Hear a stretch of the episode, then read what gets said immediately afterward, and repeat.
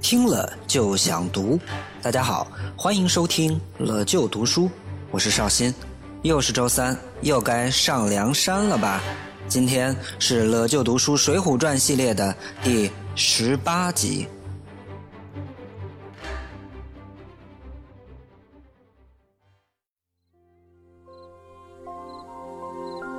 在前面的三集里，我们讲了梁山老大们的故事。带头大哥固然重要，但梁山作为一个能够与朝廷军队相抗衡的地方武装集团，这就跟一个小国家一样，各种部门都得齐全。比方说，有专门管作战的，由宋江、卢俊义总领，麾下又细分为马军、步军、水军和参谋部等等。也有专管后勤的，从摆酒设宴、考算钱粮支出、保障人马饮食、提供卫生医疗，到打造兵器火炮，都有专门的部门和负责人。甚至还有一位什么事儿都不干，只天天负责扛大旗的，叫做显道神玉宝寺。在梁山的众多部门当中，有着这样一个部门，看起来很不起眼。用的全都是排行最靠后的人物，但实际地位非常重要。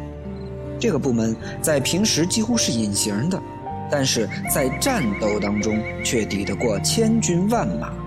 最近几年，电视上关于这个部门的影片和连续剧也越来越多，比如《伪装者》《无名者》。没错，这个部门就是情报部门，而这个部门里的人。就是我们平日里所说的特务。梁山作为一个地方武装势力，少不得要跟朝廷军队及其他的地方武装势力相互对抗，那么情报工作就显得极为重要。除了作战部门以外，情报部是梁山最大的一个部门。根据具体的职能，它又划分为前线情报部门和后方情报部门。前线情报部门主要负责在战时探听敌军情报，下设四名头领，分别是铁轿子月和、古上早石谦、金毛犬段锦柱和白日鼠白胜。在读《水浒传》的时候，如果大家留心，你会发现宋江在用人方面是很厉害的。这四个人，月和是个唱曲儿的，石谦是个偷东西的，段景柱是个卖马的。而白胜是个赌博的，他们都属于特别活泛的市井小民，而且属于放在人堆里根本不显眼的那种，特别适合去敌军阵营当中打听情报。而梁山的后方情报部门表面上是四家酒店，分别开在梁山的东南西北四个角上，每家酒店设了两名头领来驻守。专门负责打探梁山周围的情报消息。要知道，负责驻守酒店的这八个人，在上梁山之前就是职业开黑店的，这一下子可就相当于干回了老本行，那绝对是有模有样，毫无破绽。在东山酒店、西山酒店驻守的是两对夫妻，表面的身份是老板和老板娘。由小尉迟孙新和他的老婆母大虫顾大嫂驻守在东山酒店，菜园子张青和他的老婆母夜叉孙二娘驻守在西山酒店，而南山酒店和北山酒店驻守的则是两对老爷们儿，表面的身份是掌柜的和店小二，由汉地呼律朱贵和鬼脸杜兴驻守在南山酒店。催命判官李立和火闪婆王定六驻守在北山酒店。读到这里，可能有同学不明白，王定六这么个大老爷们儿，怎么得了个外号叫火闪婆呢？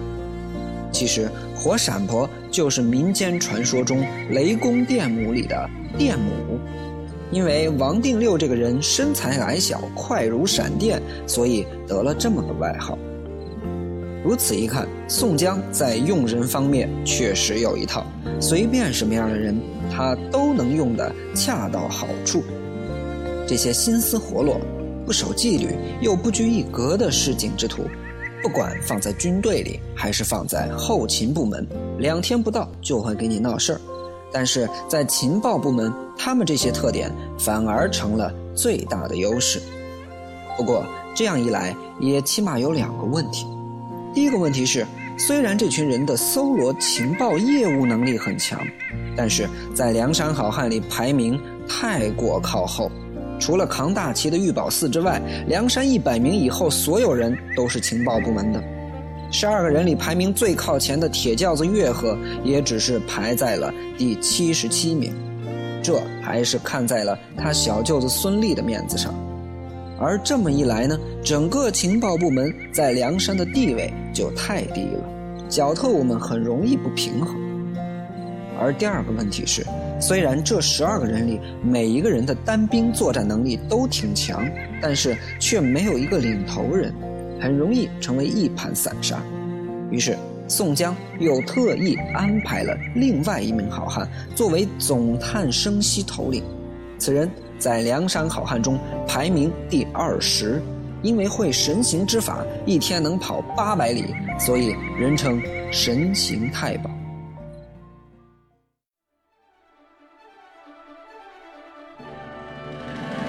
了就读书，听了就想读。收听更多读书节目，请关注本文微信公众号。获取更多语文资料干货，请扫图文下方二维码进群。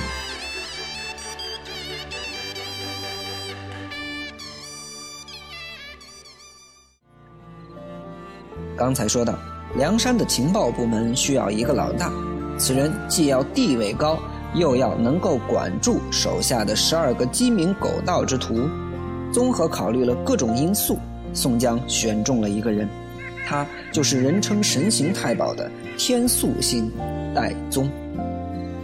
戴宗在《水浒传》中的绝技是神行法，一天能跑八百里路，从北京跑到上海只需要两天半，这在交通极不发达的古代真的是神一般的速度了。而太保是什么呢？在宋朝，太保经常用来称呼那些会巫术、能通神的巫师，而戴宗每次使用神行法的时候，总是要在腿上绑上几只纸做的假马，还要念诵咒语，感觉跟那些会通神的巫师特别像，所以人称神行太保。为什么戴宗很适合做情报部门的老大呢？我们来分析一下。第一。对于任何一个情报人员来说，打听情报都不是最终目的。得到情报之后，能不能够及时、迅速地把情报传递出去，这才是最关键的一步。而在传递情报的速度方面，戴宗的能力超过任何一个人。第二，在上梁山之前，戴宗的职业是江州两院押牢劫级，相当于江州监狱的狱警头子。以前每天的工作就是跟狱警和囚犯打交道，而这些人全都是社会最底层的人。也就是说，戴宗除了传递情报的业务能力过硬，在处理情报部门的人际关系方面，还有着非常丰富的管理经验。但是这两点都不是宋江看中戴宗的最重要原因。戴宗之所以当上梁山的情报局局长。最重要的因素还是他和宋江之间的关系。在《水浒传》里，宋江有四大心腹，分别是吴用、戴宗、李逵和柴进。吴用是宋江的智囊，他主要负责为宋江出谋划策；而戴宗是宋江的眼线，主要负责为宋江传递消息；李逵是宋江的保镖和打手。主要负责为宋江立威做事，而柴进则是宋江的公关，主要负责为宋江提升形象和提供必要的财力支持。而这四个人里，又以戴宗最合宋江的心意。为什么呢？大家想，吴用太聪明，心眼太多，虽然一心辅佐宋江，但是不好控制。而且吴用是个教师出身。毕竟还是个读书人，在江湖上混，很多时候都吃不太开。李逵倒是不聪明，可是情商太低，说话水平太差，每次宋江耍个心眼儿，说一点假话，李逵总会傻呵呵地跑出来拆台。比如晁盖死后，宋江假意说自己不愿意当梁山寨主，李逵就跑出来拆台说：“别提这小小的梁山寨主，就算让哥哥你去当大宋皇帝，你也肯。”吓得吴用赶紧出来打圆场。所以李逵虽然可用，但是一旦没盯着，就会闯乱子。而柴进呢，虽然见多识广、仗义疏财，但毕竟柴进的出身太过高贵，乃是前朝王孙。家里边还摆着跟国家领导人的合影，而宋江只不过是区区一个小县城的办公室主任，见识比柴进要短太多了，俩人聊不到一块儿去。相比起来，戴宗在各个方面都很符合宋江的心意。首先，戴宗跟宋江一个阶层，俩人都当过小官，共同语言很多。宋江在江州坐牢的时候，戴宗隔三差五的请宋江吃饭。虽然后来把宋江吃的拉肚子好几天，但确实很合宋江的口味。宋江也最喜欢让戴宗陪自己闲游。其次，戴宗的见识不高，在江州知府蔡九派戴宗去东京报信儿的时候，戴宗谎称自己去过了，但一被问到具体细节，他就蒙了圈，说我在相府门口蹲了会儿，看见了保安，我就把信给他了。戴宗是典型的小地方人物，不知道相府通报的流程和规矩，所以他撒的这个谎一下子就被蔡九给看穿了。以前有一个笑话，说一个乞丐号称自己去过皇上的金銮殿，别人问他金銮殿长什么样啊？那乞丐就说金銮殿可好了，左边一个油条铺子，右边一个烧饼铺子，皇上想下来吃哪边就吃哪边，都不带给钱的。这还真跟智商没有太大的关系，就是典型的见识问题。而以戴宗的见识，宋江永远不必担心哪一天戴宗超过自己或者瞧不上自己。而且戴宗对宋江忠心耿耿，一听说宋主任的名字，那头便拜。第三，戴宗并不像李逵层次那么低，智商虽然不高，但情商也不低，至少能够听懂宋江的意思，这也就够了。第四，戴宗的江湖经验丰富，当了很多年的狱警头子，跑过的地方又多，到了哪儿都很吃得开，并且很适合带在身边。正是出于这样一些原因，智商和武力都不高的戴宗，才成为了宋江的四大心腹之一，在梁山排座次的时候高居第二十位，甚至排在了少华山老大史进的前面。并且坐上了梁山情报系统的第一把交椅。你敢？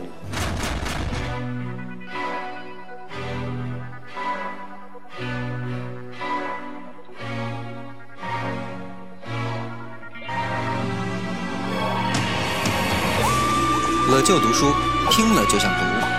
收听更多读书节目，请关注本人微信公众号。获取更多语文资料干货，请扫图文下方二维码进去。不过不愿意结束，我还没有结束无止境的旅途。看着我没停下的脚步，已经忘了身在何处。谁能改变人生的长度？谁知道永恒有多么恐怖？谁了解生存往往比命运还残酷？只是没有人愿意认输。我们都在不断赶路，忘记了出路，在失望中追求偶尔的满足。我们都在梦中解脱，清醒的哭，流浪在灯火阑珊处。寻不到终点，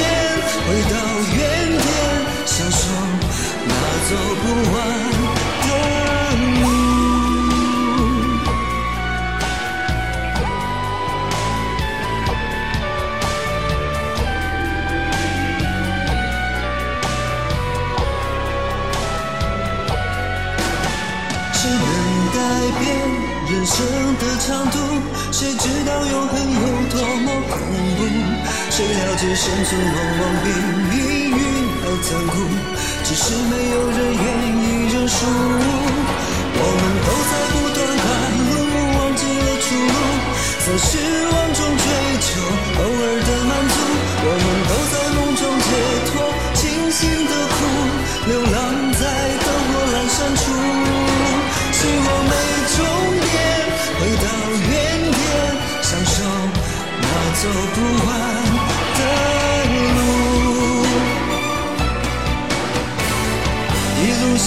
上演出难的糊涂，一路上回顾难的麻木，在这条亲密无间的路，让我想你，你想我，怎么会孤独？我们都在不断赶路，忘记了出路，在失望中追求偶尔的满足，我们都在梦中解脱清醒的苦，流浪在灯火阑珊